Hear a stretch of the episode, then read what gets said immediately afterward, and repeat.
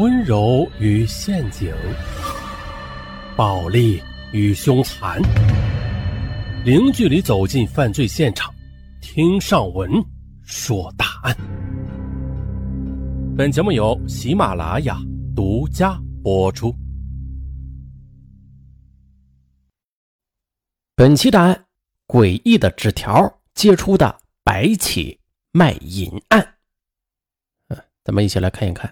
这是怎样的一张纸条，居然就揭出了如此大规模的卖淫事件呢？这事儿是这样的：二零一一年深秋的一个傍晚，黑龙江省大庆市高新区公安分局治安大队民警在辖区的公共场所巡视着。当民警巡视走进最后一家新兴超市时，老板娘的丈夫。悄悄地反映道：“说刚才有个神志恍惚的年轻女子，在超市里购买了六瓶红茶和五十根的吸管，然后就慌里慌张的离开了。”副大队长张丽林就感觉这情况有些可疑，便找来老板娘调取沿街的监控录像，让老板娘帮着啊一一的去查看。当查看到街头路口的城管局监控录像的画面时，老板娘终于发现了这名女子。监控里显示，二十一时十分，这名女子在五十六号楼三门走出，向着垃圾箱里扔下了一包东西之后，便直奔新兴超市而去。十五分钟后啊，又由超市返回，民警则在垃圾箱内找到了那名女子遗弃的垃圾袋，很快就发现有很多用过的避孕套。和瓶盖上啊都插有吸管的六个红茶瓶张丽丽马上就意识到，这名女子极有可能在楼上的某个房间吸食毒品。于是，她简单的安排了一下民警就地控制楼区的可疑人员之后，自己便急匆匆的朝着分局办公大楼走去。分局局长孙化成对此案也是给予了高度重视，连夜的召开了会议，研究部署抓捕工作。并于二十二时，派出所副所长陈建国亲自带领治安大队的九名民警，秘密的来到了五十六号的楼门前。根据社区民警提供的信息，三单元只有五零二室是出租房屋，便迅速将清查的抓捕目标就选定在此。二十二时二十五分，副局长陈建国和治安大队的民警在房主的配合之下。以检查暖气供热管线漏水为由，就敲开了房门。房门一开，民警们便蜂拥而至，啊，将这刚刚吸食完毒品的刘某和卖淫女何某给抓获了，并且当场收缴冰毒三十克和简易的吸毒工具。呃，就这么一起涉嫌吸毒贩卖毒品的刑事案件，就这么简单的在当天夜里就告破了。刘某。也是因为涉嫌贩卖、吸食毒品和嫖娼罪，被刑事拘留。何某也是因为涉嫌吸食毒品和卖淫违法行为，被判处一个月的治安拘留。而且就在办案人员要将两名犯罪嫌疑人投送到羁押地时，负责搜查刘某住处的治安大队副大队长张丽林等人，又向局里传来了一条信息，说在刘某的床垫下。发现吸食毒品的记事本，这本子上啊，除了密密麻麻记着各种毒品价格之外，还写着“不要轻易许诺别人”的一行小字并且在每个字的下方都画上了重点标记。这句话与毒品是否有关呢？是否是在暗示着什么呀？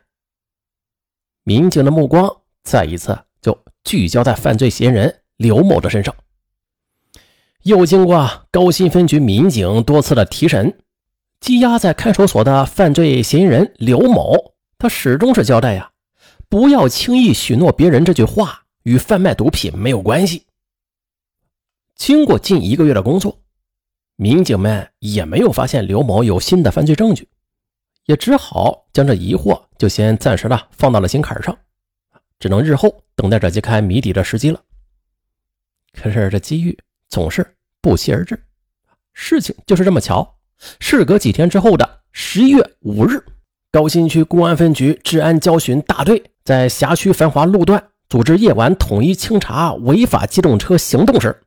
副大队长张丽林带领着民警李斌，在审查一台遮挡牌照的违法车辆时，意外就在司机的驾驶证内发现了一个小纸条，非常潦草的记着“不要轻易许诺别人”。哎，这灵感再一次就触动了公安民警的那根警惕的神经。张丽林把这名违法司机就直接领到了副局长陈建国的办公室，又经过了耐心细致的开导教育，这名违法驾驶员就道出了这个小纸条背后的秘密。他交代出不要轻易许诺别人是大庆市信息港亿万倍聊天室的一个网名，还说啊，加上这个网名之后，聊天室里就有人给介绍小姐卖淫。副局长陈建国。马上就联想到了一个月之前抓获的吸食、贩卖毒品的犯罪嫌疑人刘某，他也是藏有同样的一张纸条。于是就连夜派出张丽林前往看守所对刘某进行审讯。这一回，刘某他也交代了网上聊天进行嫖娼的犯罪事实。啊，这网上卖淫嫖娼犯罪还是首次在大庆高新区公安分局的辖区内出现的。于是，大庆的上空再次拉响了扫黄打非的警报声。局长孙化成和副局长陈建国经过了深思熟虑之后，将打掉这一网络上的卖淫嫖娼案，就交给了治安大队副大队长张丽林，并且要求全体参战的治安民警要以迅雷不及掩耳之势铲除这个大毒瘤。于是，一张无形的大网便在大庆散开了。当天夜里，副大队长张丽林便带领民警一头就扎到了网络的虚拟世界中。然而，民警们苦苦等了大半夜，也没有发现什么“不要轻易许诺别人”的楼主上线。翌日清晨，张丽林在上级公安机关有关部门的帮助下，查出了“不要轻易许诺别人”的 IP 地址，发现他经常在开发区拥军网吧、休闲网吧。东风新村六区网吧，还有龙凤小雨点网吧登录聊天，上线的时间大多是在每天午夜，聊天的内容与色情服务有关。民警们便在四家网吧老板的配合之下，查到了有关资料，说着不要轻易许诺别人，是系用黑龙江省大庆市赵州县永盛乡丰产村一位叫段慧的身份证。是在大庆信息港亿万倍聊天室注册登记的，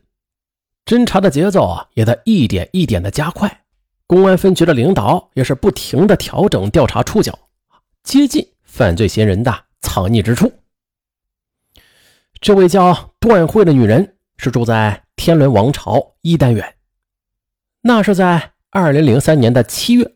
十七岁的她初二辍学之后，便弃农进城。加入了打工族的行列之中，她在歌厅当陪唱陪舞，渐渐的她就有钱了。这有了钱的段慧啊，也是买了一件又一件的时尚衣服，把自个儿啊就包装了起来。为了提高自己的身价，他又花费了近两个月的时间，硬是背会熟记了唐诗近百首，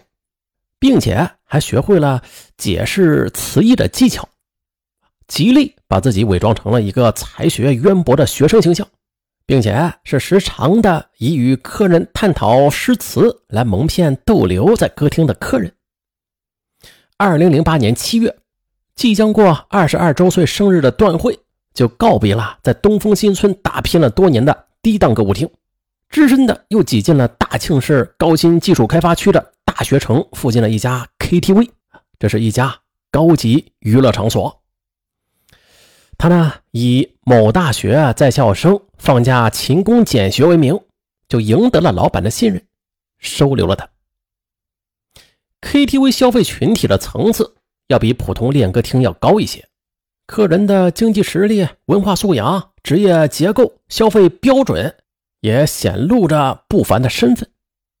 可这时的段慧啊，他以往的那点儿装知识女性的小把戏，在这里就难以维系下去了，经常的弄巧成拙。呃，这好不容易从低级歌舞厅来到了高档娱乐场所，他可不想这么轻易的放弃。可是这该咋办呢？咱们下集再说。